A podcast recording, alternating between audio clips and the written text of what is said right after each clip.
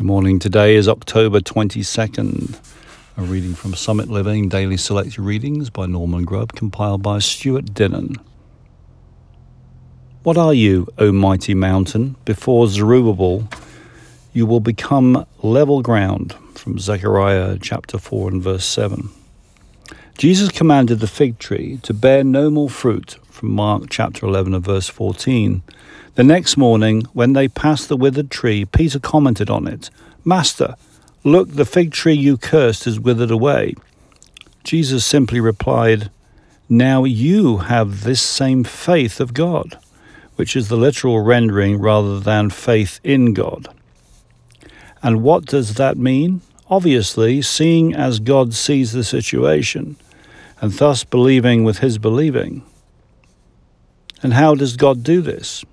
through my eyes and inner comprehension. So if something appears like a mountain of difficulty to me, that is how He is first causing me to see it. Jesus then tells his disciples to say to any such mountain, Be thou removed, and thou will be cast into the sea. And in doing so, believe that it is a completed fact. The result, you will have whatever you have said. It couldn't be simpler. Don't beg, don't beseech, just say it. But there is an added proviso that we don't doubt in our hearts. Don't allow your mental soul doubts, which we surely have, to disturb our fixed inner word of faith.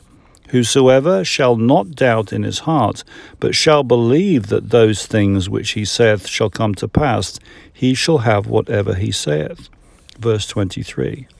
But how can I say, Be removed to a, to a mountain? Because it is only a mountain to my human seeing. Read what God said to Zerubbabel in Zechariah chapter 4 and verse 7. Who art thou, O great mountain, before Zerubbabel? A plain. That excerpt today is from Yes I Am by Norman Grubb. Have a great day. See you tomorrow. Bye bye.